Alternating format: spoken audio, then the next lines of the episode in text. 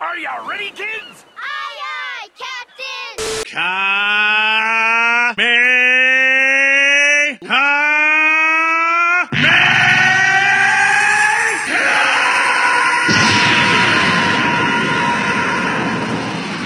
We interrupt this program to bring you a special report. My name is Jeff. I am Iron Man.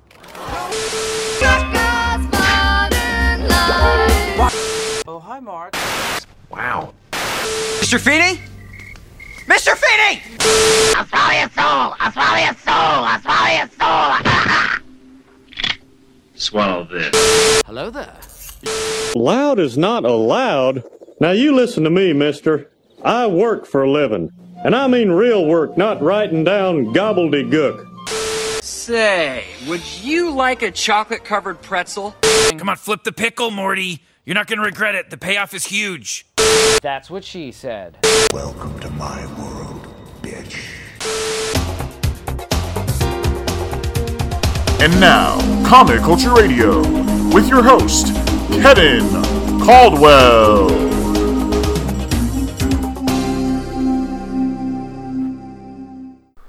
Hello and welcome to Comic Culture Beyond, your weekly supplementary show to comic culture. We have two great interviews for today, so let's get things rolling with our interview with Jay Klaitz. Welcome back to Comic Culture. I'm your host, Kevin. Thank you. Today we are stoked to be on the phone, the intergalactic phone, all the way from planet Hondo, with the one, the only, the mighty Kevin. The mighty Kevin is one half of the Hondo! legendary, one half of the legendary musical uh, duo feature. My producer is telling me that the mighty Kevin isn't real. He's just a character uh, portrayed by Jay Klaitz. You're telling me the guy who plays Lester in Grand Theft Auto 5 and How on vinyl is secretly the mighty Kevin. That changes the It's whole true. interview.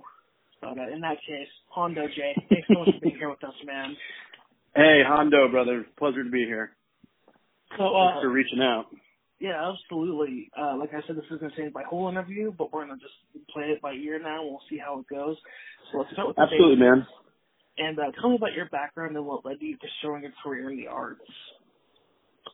Uh, well, I grew up mostly in Jacksonville, Florida, um, but I uh, have lived in New York now for 16 years. Went to undergrad at Bucknell in Pennsylvania. Uh, went to grad school to study acting at uh, the American Repertory Theater slash Harvard, and um, that's when I sort of uh, made the commitment coming out of college. Um, I just couldn't bear to get a, a regular human job. it's probably the truth of it. So, so I went to grad school to study acting. Um, although even even when I was finishing grad school, I thought maybe I would go teach somewhere, or you know, I, I just wasn't so sure I wanted to do the big city thing. Cut to almost 17 years later, and I'm still here, um, which is kind of wild. Uh, and I love this crazy town. But um, yeah, I just uh, I, you know I was an actor. I, I was a performative kid. Um, all through high school, I did theater.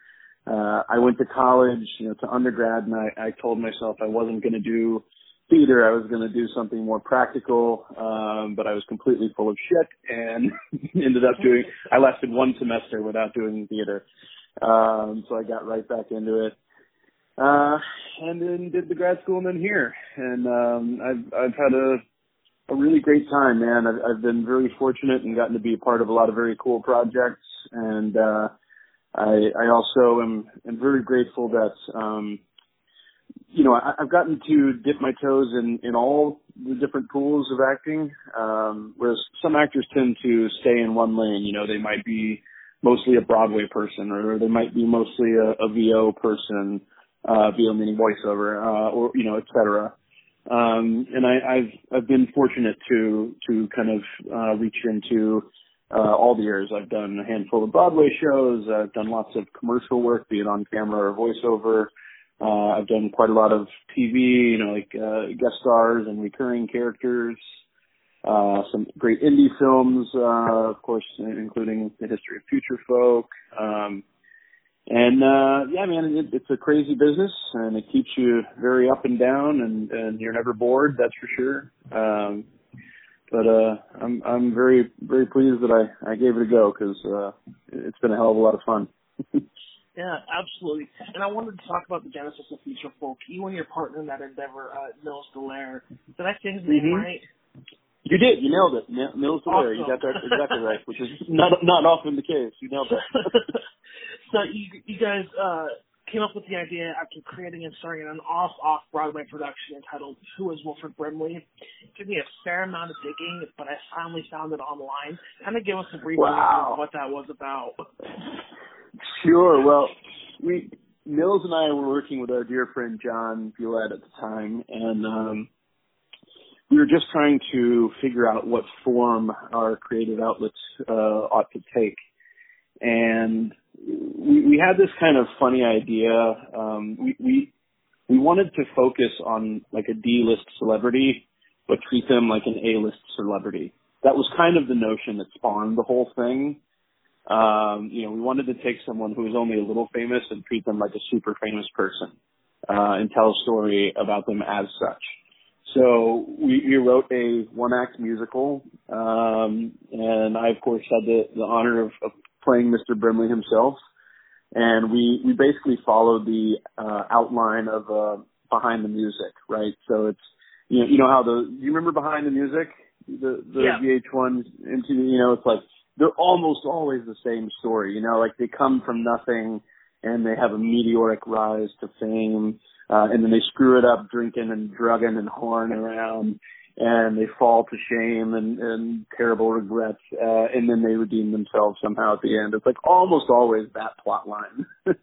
so we, we were just sort of toying with that cliche, um, and, and wrote this fictionalized version of, of his life um, and did at this wonderful theater called the Brick Theater uh, in Williamsburg, Brooklyn, uh, which is still very active and, and produces a lot of great work today. Um, and if anybody's visiting New York and you want to see some real deal off off Broadway shit, go to the Brick Theater. It's a great, great space. Um, but uh, anyway, we we did that show there at a, at a festival they were running. You know, with a bunch of different shows, we're able to premiere. Uh, and, and we sold some tickets and, and they said, well, do you want to extend your run? We said, absolutely. So we ended up, uh, you know, running the show there.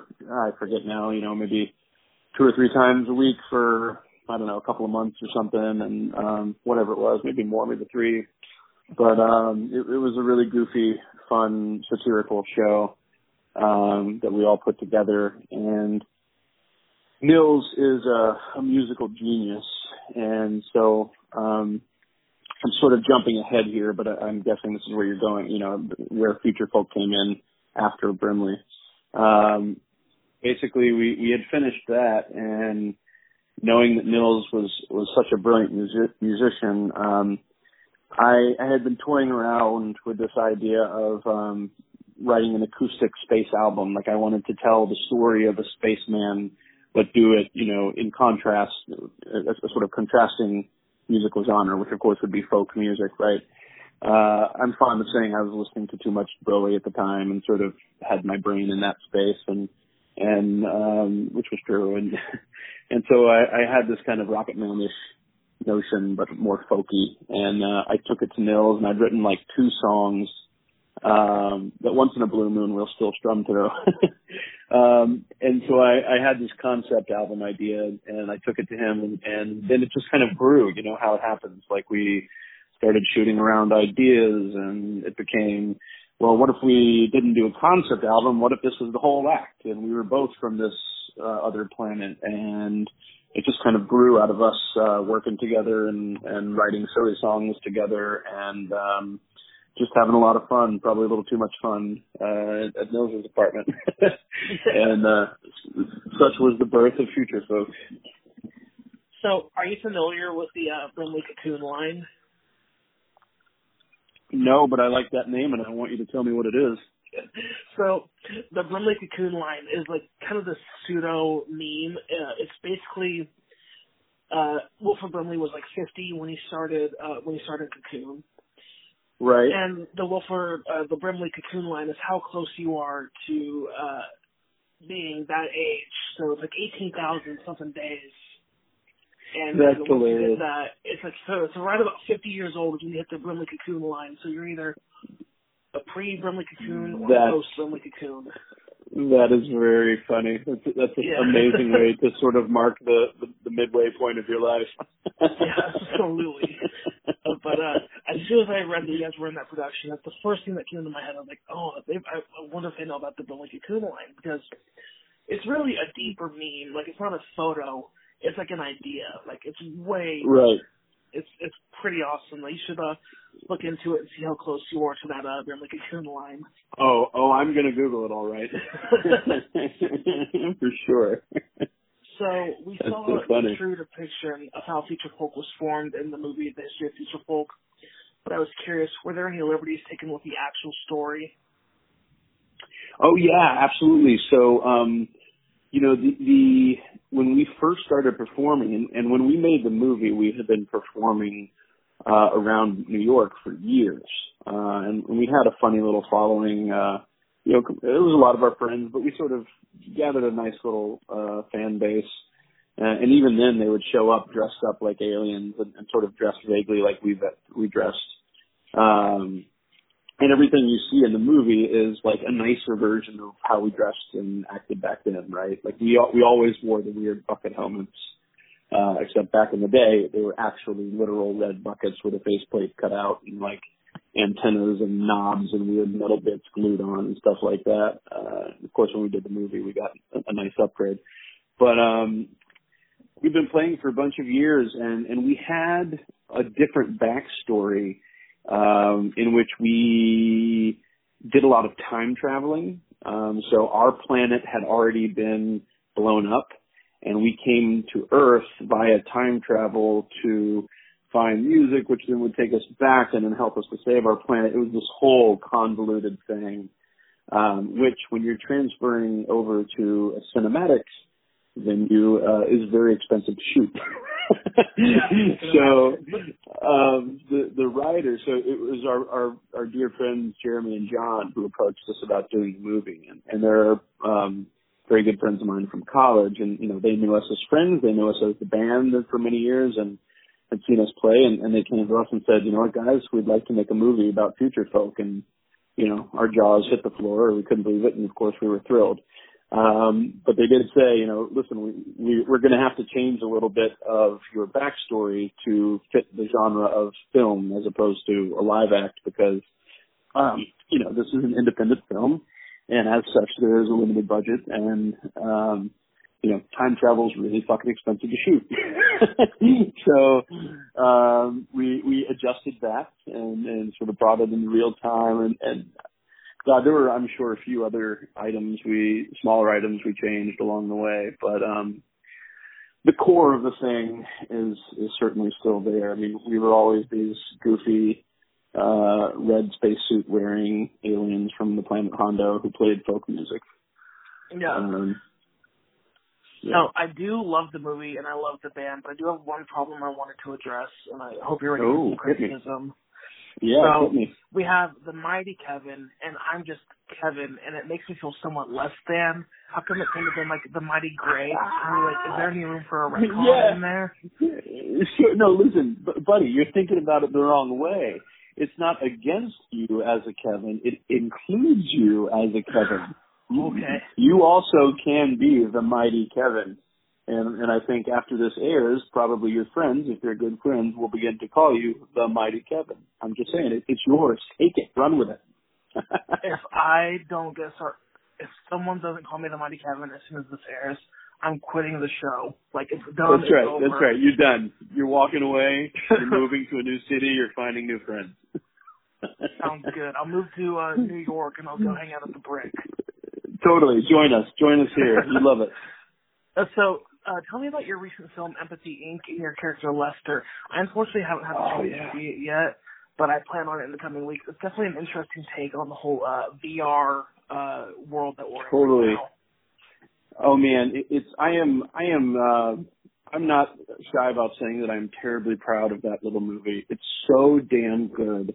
Um it it's a to me it embodies um in very much like Future Folk does. And, and by the way, like Future Folk um very much owes the success of that film to Jeremy and John the filmmakers. They are the one that helped us instill that film with incredible amounts of heart.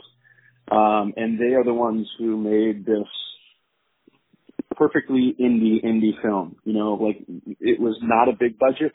They made it work with what they had, and they made it work really, really well. And the same way, Empathy Inc. is an independent film that, um, despite lacking a lot of the big budget items and capabilities of Hollywood, um, made something that I think is really impactful and really smart uh, and really well done.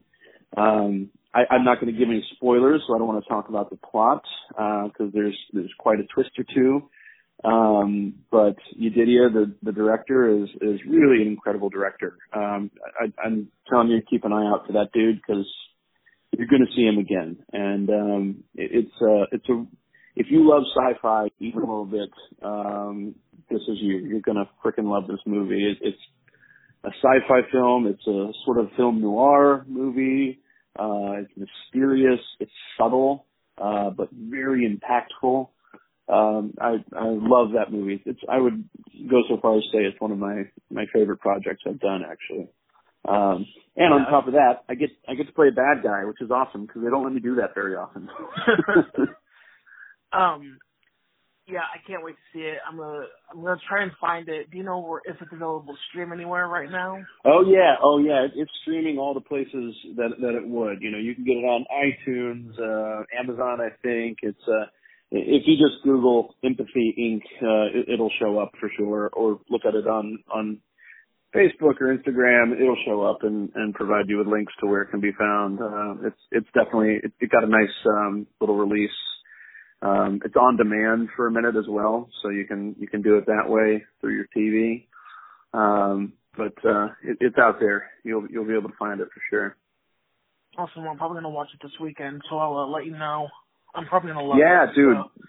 Shoot me an email. Let me know what you think. I'm I'm um, always interested to hear the thoughts of of fellow sci-fi fans. So let me know.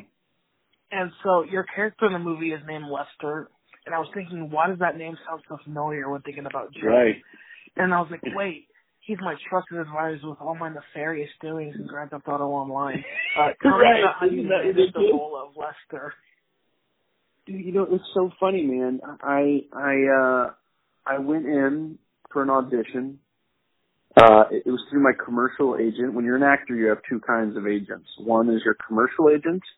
They handle commercial projects, which could be, you know, uh a beer commercial or a fast food radio spot or whatever else.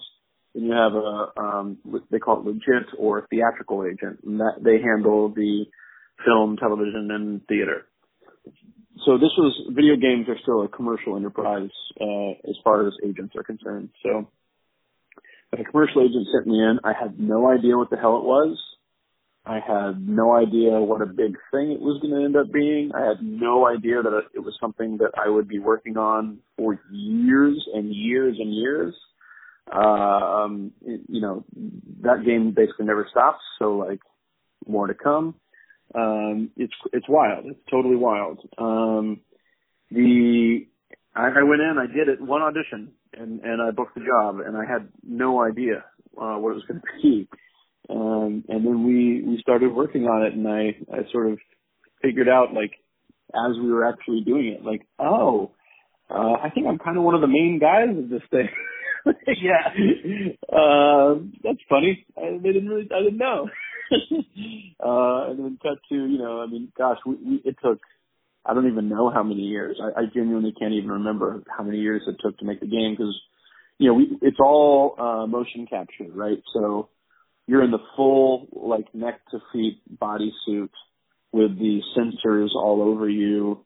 Um, you've got a helmet on with a, a little face camera that shoots back at you, so it picks up your face. Of course, they're recording audio as well. So it's it's really, I mean, you have to wear all this accoutrement, but it's it's really just like filming a, a TV show or a, a film, right? Like it's you know you're walking around in a given space um, and saying lines and doing things. And the only difference is they're they're sort of layering this this animation on top of you. Um, it's pretty wild and and really been an incredible journey. Um, so it's it's uh, it's funny. I I get a lot of random emails and messages to Lester.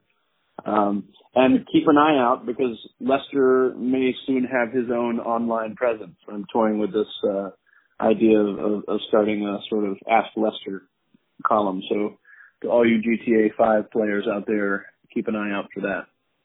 Ooh, getting an exclusive scoop here. Yeah, no, you actually are. Kev, you're, Kev, you're the first person to hear that, my man. That's, All that's right. brand new Do not news. say Yeah. that to anyone else publicly until I put this interview out. That's right. Yeah, big big news. old uh, old Lester's going to be uh, out there. You, you can reach out. So get re- Okay, get ready. uh, Lester's coming. so, um, so as you mentioned, for years and years, Grand Theft Auto 5 just had its sixth anniversary last month. Six years. It's such a massively popular game still. It feels like GTA Online gets more popular every week.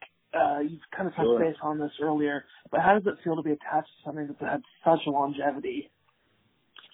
You know, it's funny. I, I um everywhere I go, uh I end up meeting people that play GTA Five and when uh I don't always, but usually when I, I you know, I'll say, you know, all right, yeah, I, I worked on the game I, and I'll tell them I'm Lester and people are so excited about it and and there have even been a few occasions where um I met people that um it, it was a genuinely meaningful moment for them to meet Lester, you know. Um, and, and I'm not trying to. That's not about me, by the way. Like, I, I, it, that's about fandom. And I'm, as a person, I am a fan. I'm a deep ass fan. You know what I mean? So I get Yeah. it. I totally get it. And to see the the genuine, uh, genuine emotional reaction uh, from people, like, like, occasionally, it really is like people are so deeply excited and and it's humbling and and very cool and and I'm glad to like sort of uh give somebody a funny odd happy moment and go oh my god I met Lester. That's great you know and and um I, I'm glad to bring that to the world. And um as, as like dark and weird and fucked up as that game can be in some ways like it's uh you know it's it's a good outlet for people and um I love it man it's wild it's, it's wild and weird baby Yeah, creepy Uncle Lester just uh coming in hot. um that's right sure every single time. coming in hot baby uh, I'm sure NDAs bar you from answering this next one, which I completely understand and respect, but I just needed to ask. Sure. Uh, was was Doomsday Heist originally planned as a single player DLC, but was then repurposed for online, or was it always planned to be online? Oh, um, you know what? I have no fucking clue. Uh, I, I, I would probably, you'd be surprised how little the actors are told. And that's purposeful and I totally get it, right? Like, Yeah. their plans and their, you know, like I don't really see the scripts, uh, until the moment before I go in for it. You know what I mean? Like, you know, they'll send me stuff and it's all watermarked. Like they're very, very, I mean, Rockstar legit is, is like the CIA. They're watching. They're gonna hear this interview. They're gonna check up on it for sure. Um, you know, and, and so I, I don't know. I have no idea, dude. No, I mean, if I, if I did know, you're right. I couldn't say, but I don't of even course. know. Cause like, Uh, they you know they, they don't tell me and and with reason you know and that's fine I, I don't care I don't need to know Yeah, I'm sure you're familiar with that mural on Mount Chiliad. That's like the mountain, and there's the jetpack on it. That was from the in the game from the very beginning. yeah And so uh I kind of figured that you couldn't answer. I once again totally respect that. And uh so speaking of the Doomsday Heist, that's a total coincidence. But I think it's funny how the plots of both that and the history of Future Folk about averting a nuclear war, all that was very different paths and outcomes. There's Right, isn't that funny? That. I it was something Yeah. I deserved. totally that that is funny how uh that plot line appears in a couple of different things I've worked on in the same way that the character Lester is also a character I've played in a few different things Yeah. I, pl- I played Lester in a third project. I'm trying to remember what it was. I, I'll have to look it up. I can't even remember now. I've been doing this so many years that it's all starting to fade together. I think I've been a Lester three times now. I just happened to have your IMDb pulled up for unrelated reasons. oh, really? Sure. But uh I only see two Uh, maybe there's a third one out there somewhere, but I just see Empathy and then Grand Theft Auto. Right. There's some like weird obscure Lester I played someplace. Where Okay. was it? I don't know. It'll come to me in a minute. So I don't want to take up too much more of your time, but I just want to touch base on one more thing and then end with a couple fun ones. Uh, Sure. How does GTA continue to up the ante? Just when I think the Rockstar's out uh, outdone themselves, they deliver yet another awesome DLC. Like we're pretty close to having a straight up space station property, right? Right, right. Totally. I mean, dude, it, it's they. um I'll say this: like every time the technology they use, which of course I can't discuss specifically. I, you know, I can talk in a general sense about doing mocap and all that, but like um every time I go in there, they are upgrading their technology, and every time we're doing a mission, it's bigger and better and crazier and like higher stakes. Like I really think it comes down to just they are the masters of finding a way somehow and possibly to make it all even bigger than the last one. A- And I, I don't know, like, you know, next thing you know, it's going to be, yeah, we're in space and then it's going to be like the whole universe is at stake or something. Like, I don't know. I don't know what they're going to do. I, I don't know how they're going to make it even bigger and bolder and crazier, like, but they will. They'll find a way. that's, Just you know, that's kind of like, This is not Jay confirming or denying the existence of any such DLC. Rockstar, if you're listening, he is not confirming or denying. I, I have no idea. That was that's an arbitrary guess. Uh, you know. yeah. All right. It, it's going to be like, uh, you know. No, hit me, hit me. What do you got? Yeah. Uh, go ahead with your last thought, though. It's okay. Uh, I was just going to say it's going to. It's like um, I'm having a, a, a brain melt. Who, who is the bad guy in the most recent Marvel movies that killed half of everybody in the universe? Oh my God, I'm embarrassed. Don't air this. Uh, what was his name? You know what I mean? Thanos. Thanos. Oh my God, thank you. Sorry, I was spacing out on Thanos.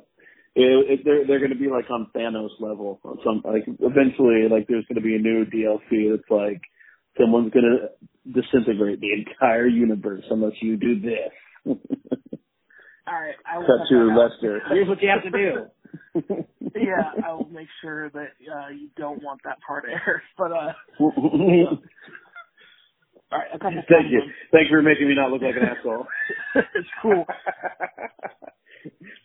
Don't tell anybody because I've worked for Marvel before. Yeah. I was in the Jessica Jones series too. Yeah. All right. So it's late Saturday night. What will we catch you Yep. fights watching on TV? Oh, ooh, that's a great question. Um, okay. Most recently, oof.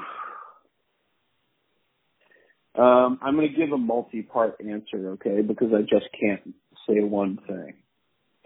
Uh, most recently, you would catch me watching. I'm catching up on Succession on HBO um, because I think that cast is absolutely fucking incredible. That I mean, I don't know if they've won like an ensemble Emmy award or whatever else, but like they ought to. Like that cast is so damn good. It's unreal. All those actors are just amazing, and and the show is like so gritty and dark and fucked up. I love it. Um, so Succession, most recently. Um, I'm very excited about the Breaking Bad movie. That's definitely going to happen this weekend um, because, of course, like everyone, that show is, is beloved to me. Um, and at any given time, I might be going back to the Bible and watching a Star Wars movie. The prequels set aside, of course. Um, the you know the originals, obviously, my Bible, my my my very core of, of the system of beliefs that I hold. Um, and you know what? Fuck the haters. All the new ones are so good. You're being a dick. They're really good. Like, I, I mean, Rogue One is actually was my favorite, even though that's kind of like an offshoot side piece. I love that one. But all the, they're all so good, man. Come on. It's Star Wars and they, they've honored, you know, they've honored them. I love them. I don't want to get into too too deep a fight about it, but I I you know Star Wars is my the basis of my whole life, really. Oh, we, we could go on for hours. I, Yeah, I totally. have no problem, but uh, for the sake of brevity, Totally. keep things. Uh, Star Wars is awesome, and we'll leave it Yeah. at that. Uh, it's Yeah. that you brought up uh, Breaking Bad because I totally spaced on this. But Julie Ann Emery is in the History of Future Folk, and I just interviewed her like a week ago or so uh, for the Preacher series finale. Oh yes. You just oh sent me a text. First of all, for, oh did I? Oh yeah, I did. I wasn't even paying attention. I just thought, hold on, I'm texting you back during our interview. Is this sort of like surreal? Um, the first of all, she, Julie Ann Emery is a freaking great actor. Great, great, great, great actor. Um, she's one of the greats. Like she's the best. Um, we we're so so thrilled to have had her involved in Future Folk.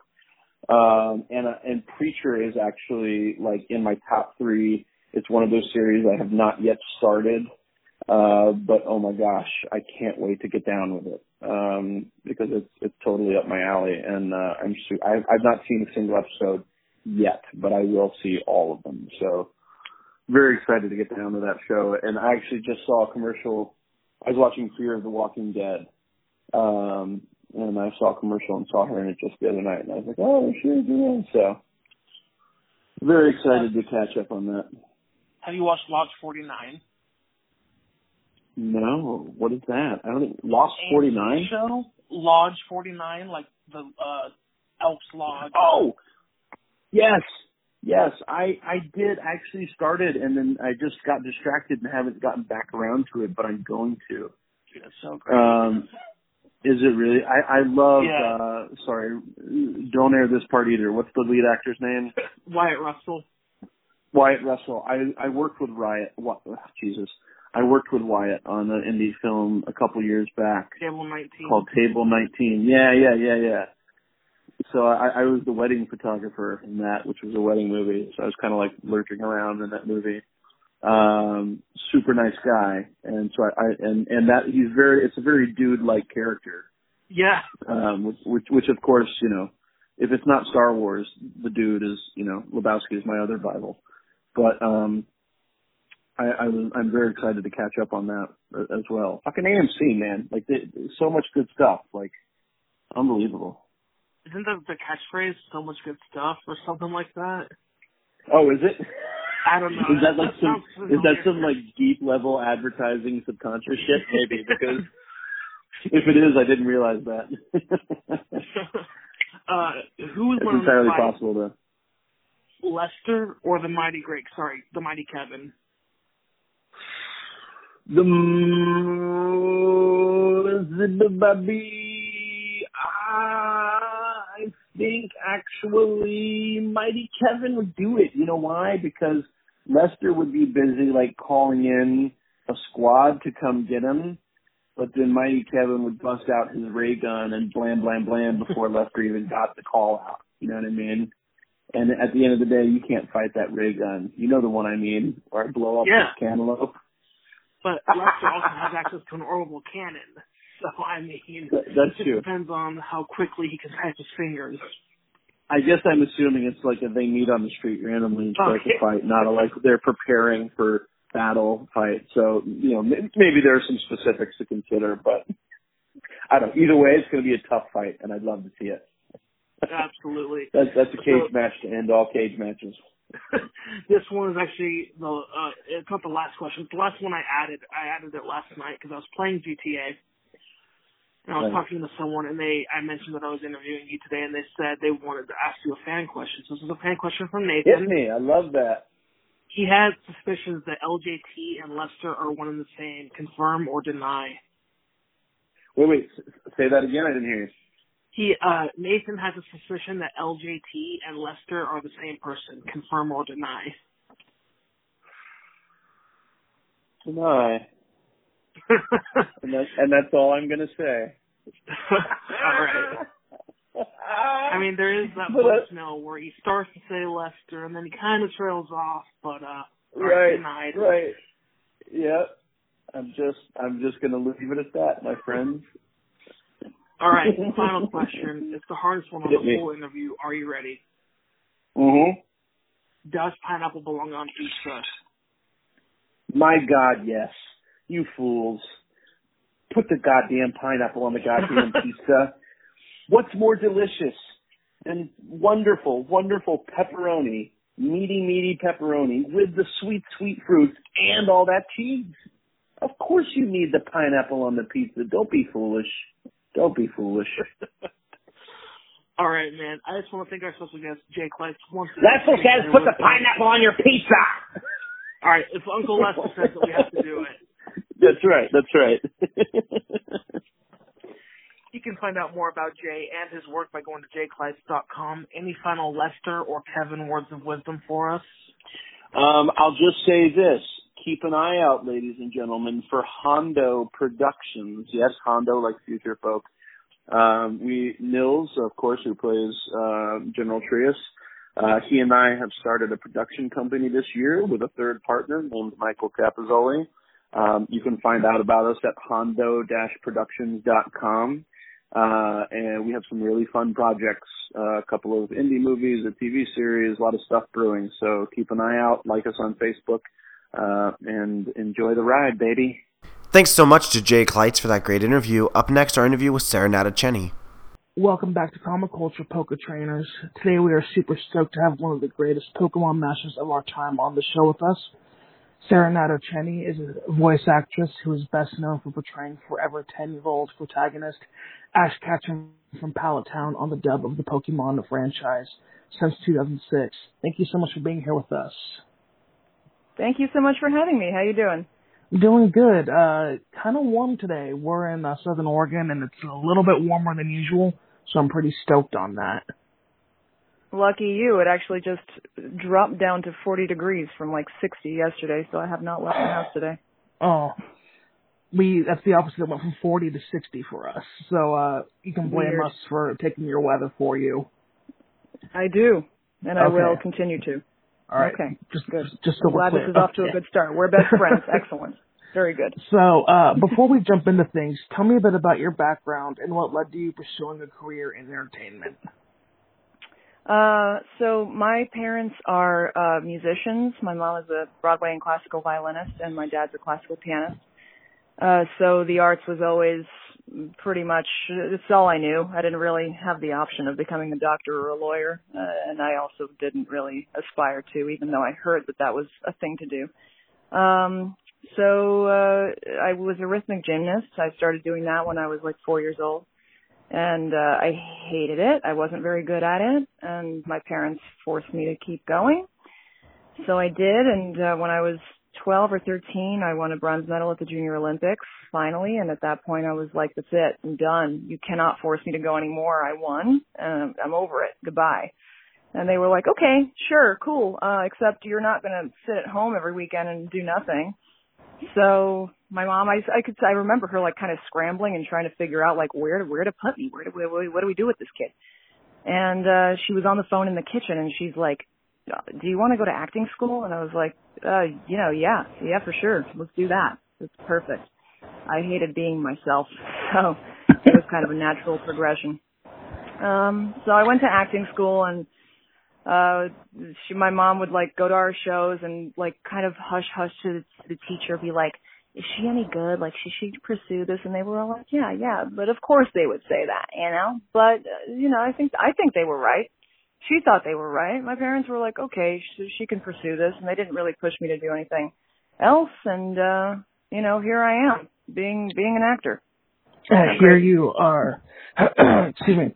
So I want to talk about Bullet Witch for a minute. Uh, you portrayed the playable protagonist Alicia.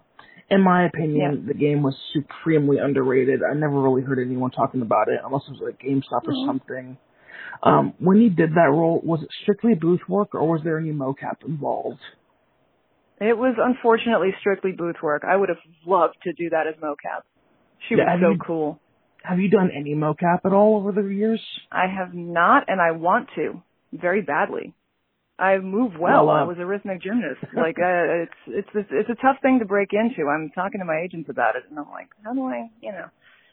It's, yeah, if it doesn't happen, I'm gonna quit interesting work. I'm gonna quit my show. Putting that out there. If Sarah does not Oh get a mocap in the next ten years, I'll quit my show. Ten years. fine, fine. All right, you said a year. We'll call it. We'll call it five years. We'll meet halfway. okay. Thank you for the support. I, I really, I appreciate that. Yeah, absolutely. So I watched your character reel you did a couple years back while prepping for this, and your Russell Mhm. Brand one. I quite literally laughed so loud. Without putting you on the spot, could we get a little sample of that? Oh dear. Uh, you know, Tamara, if you want to call me, you can call me, but it's, it's not going to work, is it? I haven't done it in a while. Is that it? Uh, enough. But thank you for that. Russell Brand. Yeah. Um, let me try to embody him a little bit better. Maybe I can do a better one for you.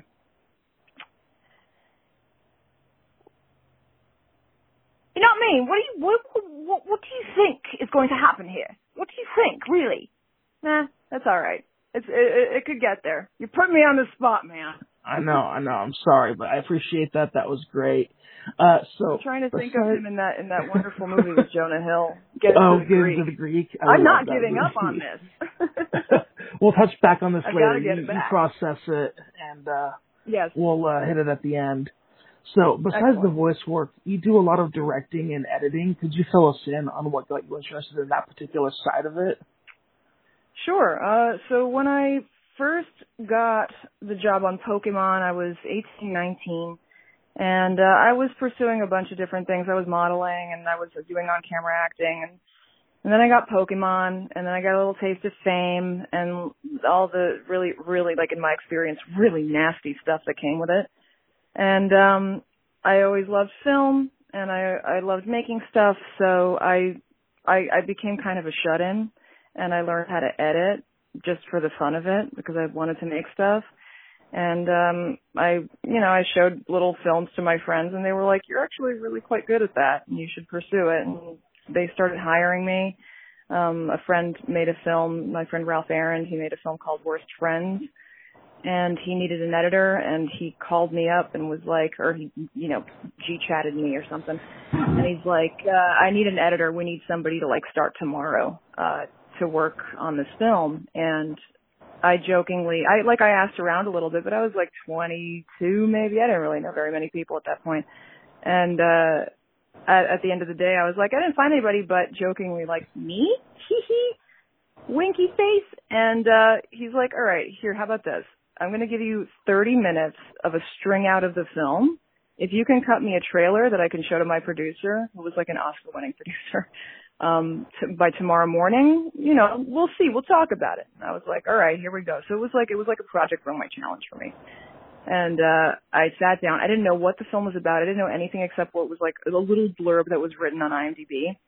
And uh i cut this trailer. And i sent it to him like it's i don't know nine am i didn't sleep at all obviously. And uh he's like huh okay that's pretty good. And he showed it to the producer and they hired me to work on the film and that was my very first job. I was an associate editor on this on this feature film. A kind of With, a uh, fake it till you make it, right? Yeah, I guess. Yeah. Yeah, isn't that everything though? Yeah. Yeah. So uh I guess we should hop into that super underground, only weebs know about it anime Pokemon. I don't know if you've actually ever heard of it. I hadn't before this interview. But you've been the voice of Ash Ketchum since 2006. Uh, were you a fan of the games and anime before you took on the role? I was a fan of the anime in particular because my parents didn't really let me play games as a child. I was so deprived. Um but yeah, I, I was like 10 or 11 when the show came out. So I was at that prime, that that target age group, and everybody had the cards. So I had a whole binder full of cards, and we would play them. Um, and I, I don't, I can't say like I, I I outgrew the anime, but I, I started watching less TV. I wasn't really allowed to Mhm. spend much time in front of a screen as a kid. So, but yeah, I was definitely a huge fan. And when I got the audition, I'm like, are you kidding me? This was like, this, is, this was the biggest thing in my childhood for sure. This was like Yeah. the most prominent show of of our youth. So, yeah, it's crazy. It's great. So I'm gonna take a stab and say you had a holographic Charizard that you got rid of, and you're kicking yourself for because it's worth like ten thousand dollars now, right? Is it really though? Is it really? I try to I try to like lie to myself and say it's not, but is it? I don't know. There was an episode of Pawn Stars where a guy brought in like sixty, and they were all worth like ten thousand dollars each or something like that. It was like oh, what? Oh really? Oh, I should have kept them, but Well, no. Anyway, If anybody wants to gift one, if anybody wants to gift me one, I'm I'm right here. I'm waiting for it. I'm totally available Okay. to accept your gift. Mhm. Thank taking ten percent as a uh, finder's fee for it. This coming from the show, saying If it comes through you, absolutely. And yes, Okay. it would. In this case, it would. So yeah, yeah, good deal, good deal, done. okay. so you took over the role from Veronica Taylor. Uh, In the beginning, Mm-hmm. did you try and voice match her, or did you try and make it your own right from the get go? So that was the job. The job was to find a voice match. Um, and so I I studied her before the audition, and I did the audition. I thought I did terribly, um, and some people would probably agree. Uh, so yeah, the first my first season, Battle Frontier, season nine, is definitely me trying to stay within her range. Um, and then it slowly, they kept kind of changing me. They kept pitching me up, pitching me down, kind of giving me different direction. So that was kind of a challenge during season nine and ten, I would say. Um, and then just over time, it, it, it grew and it obviously morphed into what it is today. And he's, he's probably, I would say he's very much my, my own interpretation at this point. He's so different now. Yeah, definitely. I definitely saw the progression, and uh I didn't back when I was a kid. I didn't really notice when actor A switched with actor B, but now as an older, more seasoned adult human person, I do Mhm. see the differences. Uh but yours is definitely very much your own, but still Ash in the same sense. Does that make sense to me? To you? Yeah, absolutely. Mhm, totally. Yeah, I think I think he's still Ash. He's he's you know he's evolved our into a little pro-tag. bit different, but he's still he's still our dude. Yeah. He's still our So- guy. Yeah. This one, this next one's probably impossible to answer, but I'm gonna have to answer it anyway. Let me restart that one. Wow.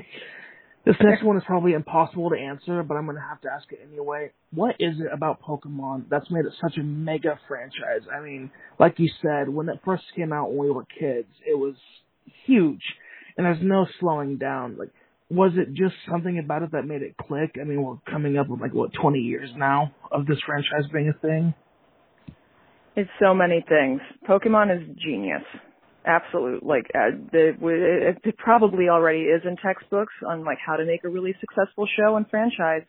Um, it's one of the most successful IPs in the world, and there are multiple reasons for that. Um, I think the anime resonates with everybody and will continue to resonate with everybody because Ash is the same age. Ash doesn't age. So he is there for every generation of viewers. He is the same Ash that you grew up with. He's the same Ash that I grew up with. He's the same Ash that our kids will grow up with. He's going to be there for everyone. So every everybody of every generation will have something in common, and that's huge. That's I think probably Yeah. the biggest the biggest reason.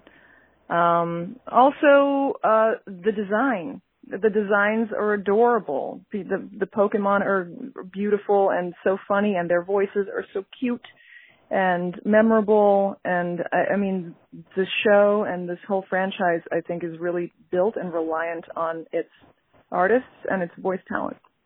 Very much. uh, Sarah's saying that the Pokemon voices are cute, but she voices like 30 of them, mind you, so she's really just giving herself a compliment, which is totally Wait, okay. who are you? Who did Uh, you just say? I was saying about you, uh, I was talking to the audience that you voiced a lot of the Oh, oh. Pokemon, uh, and so you, you were just giving yourself a compliment, which is totally cool. Oh yeah. Thank you. Thank you so much. Yeah. Yeah. Hey, So, I mean, I'm not. T- I'm not typically self-congratulatory, but you got to take credit where it's due. You know what I mean? Exactly. So it was recently announced that there's a CGI remake of the first Pokemon movie coming out this year. I think it's already out in Japan, but do you have any insight as when it, as when it will be coming out stateside? I have no idea. You have no idea. Okay, perfect. No. Kind of figured. Just wanted to. I have to ask. Yeah, of course.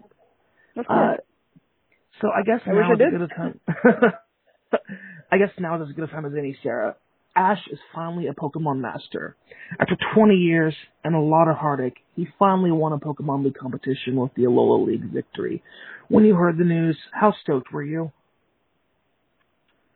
I can neither confirm nor deny that this is actually happening. Oh my gosh, but it already aired on the sub. Everyone knows about it. You can't do that. In Japan, yeah. in Japan, it it absolutely happened. Okay. In the rest of the Oh, world, gosh. it has not happened, and we don't know whether it will happen. Oh my gosh. Okay, fair point. There could I be a surprise. You never know. All right, well, let me skip like uh four questions ahead now, since you can neither confirm nor deny that that's a thing. uh, so I don't want to take up too much more of your time, but you're very involved with uh cat rescue and adoption of orphaned cats.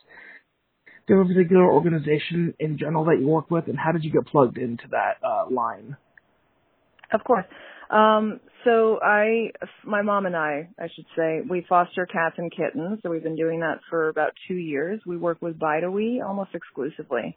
Uh, they're an organization in New York. They have two locations, one in Manhattan, one in Wantagh, Long Island. And, uh, it's the most, it, it, I started doing it after my cat of 18 years passed away. And that was really, really hard for me because Uh, she was just she was she was my Pikachu. She literally was on my lap, uh, by my side all the time, and I was a very very reclusive in my like over the last ten years. So she was she was my best bud. Um, and after she passed away, I kind of had this idea that I needed to prove to myself that all cats are amazing in their own way, which is what I've heard, which is true. Um, that she's not like the greatest, the only, the only cat that's there for me and, you know, this romantic idea that like she's my soulmate and all this.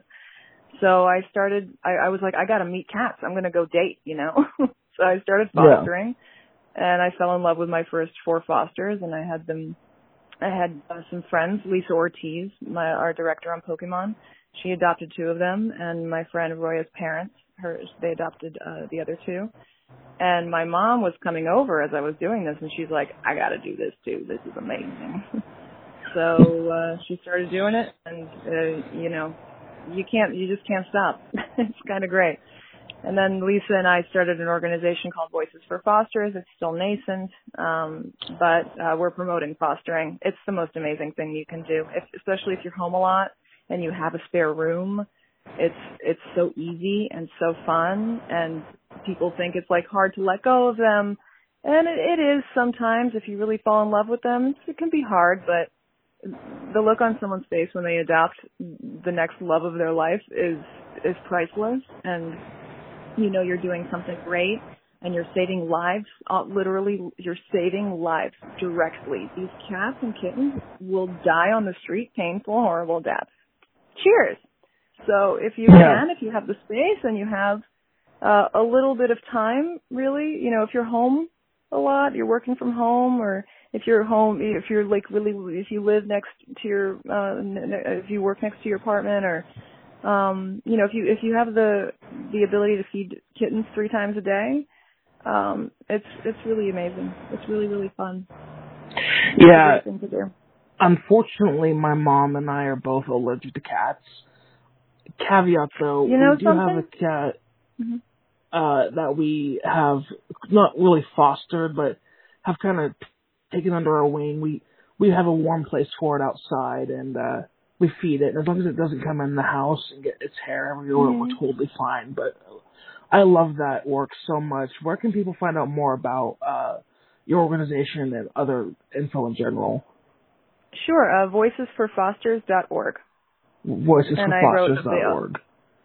Correct. And I wrote a long piece about fostering like a big Q&A because of course you have so many questions when you're taking stray animals into your home about them being sick or about getting them adopted or getting stuck with them or saying goodbye like um I think it's a pretty comprehensive list of answers. Great. So, uh, voicesforfosters.org. Mhm. All right. So we have a couple fan questions now. Um, Sure. Cody Dollarhide would like to know, you are up against the Elite Four champion. You have no idea what Pokemon they have. What team do you choose? Uh, what? Which Pokemon do I choose for my team? Yeah. Uh, Charizard, uh, Gigantamax Pikachu, and Weedle, just to throw them off. A Weedle, okay. I've seen people. There's a video on YouTube of a guy winning with just a Weedle, uh, from like, Pokemon Yellow. I think he won with. I don't know if it was modded or what, but it was a pretty interesting one. I spent a little Listen, too much happen. time watching it, but it was it was an interesting run. Aaron Ogawa wants to ask, uh, inspired by the Alola region, would Ash rather hang out with Lilo and Stitch or Moana? Ha! Uh, that's a good question. I think probably Lilo and Stitch. Because Stitch is kind of like a gotta- Pokemon. Yeah, exactly. Okay.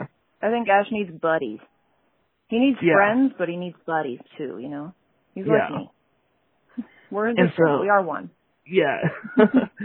Aaron would also like to know if Ash would be Team Avengers or Team Guardians of the Galaxy. Oh boy. I think Guardians of the Galaxy. Okay, fair enough. I was I was Team Avengers myself, but you know we Oh. started off with that uh we're Yeah. friends thing at the beginning. friends. We could- okay, just all right, it's okay. Sorry. I'm sorry.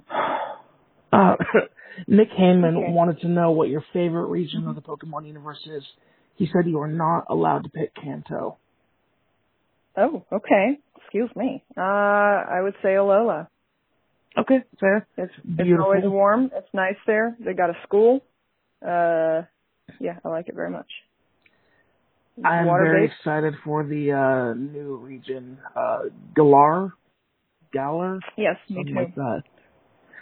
Something Uh, like I actually week. don't. I don't know. I say I say Galar. I Yeah. could be wrong though. Okay, and we're just gonna finish off with a couple fun ones. It's late Saturday night. You're done for the day. What will we catch Sarah Natochenny watching on TV? So when I'm watching TV, which is I go through like I go through phases with books and then with some shows because I got to catch up. Everybody's talking about stuff. Uh oh boy, uh Fleabag was genius. Succession is probably my favorite show of all time. Uh the other two, which is a show on Comedy Central, is hilarious and so relevant and very funny. Uh it's written by two um, former SNL writers. Uh Schitt's Creek is one of my favorite comedies of all time. Uh, and then there was some Netflix, some like one-off Netflix bits. Dead to Me was really funny. Um, and I watched recently Living with Myself. I binged that with Paul Rudd. Uh, really, that's, that's kind of my speed. That's kind of where I exist. I would love to do shows like that. And, uh, it's, I don't, I don't know if it's like a huge hit, but I really liked it. Yeah, that's actually next on my list. I'm going through uh the new season of Jack Ryan right now, but after that, I'm gonna hit the Paul Rudd one up. Yeah. It's good.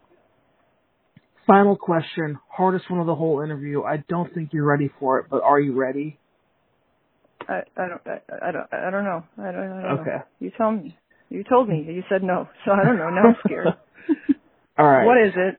This is the deal breaker. Great interview or terrible interview. Does pineapple belong on pizza? Are you insane? It depends on what your answer is. no, no, that's my answer. Oh, okay. uh, no, I've I've actually had it. I've tried it. I've tried it at several different pizza places. I'm a New Yorker. I eat a lot of pizza. Um, it's it's been done well at a few places, but it's not something I ever really order. I say don't make it illegal, but uh, you know it's uh, definitely wrong. Okay, we've salvaged the friendship. So It's morally wrong. Okay, great. We can stay friends after the whole. This has been a turbulent relationship from the very beginning to now, but we can end as friends. Thank you so much for being here with us. This was a lot of fun. Uh, any final words of wisdom for the audience? Uh, you know, be cool, stay in school. You're probably gonna need it. Cheers. Thanks again to our special guests, Jay Klaitz and Sarah Natochenny.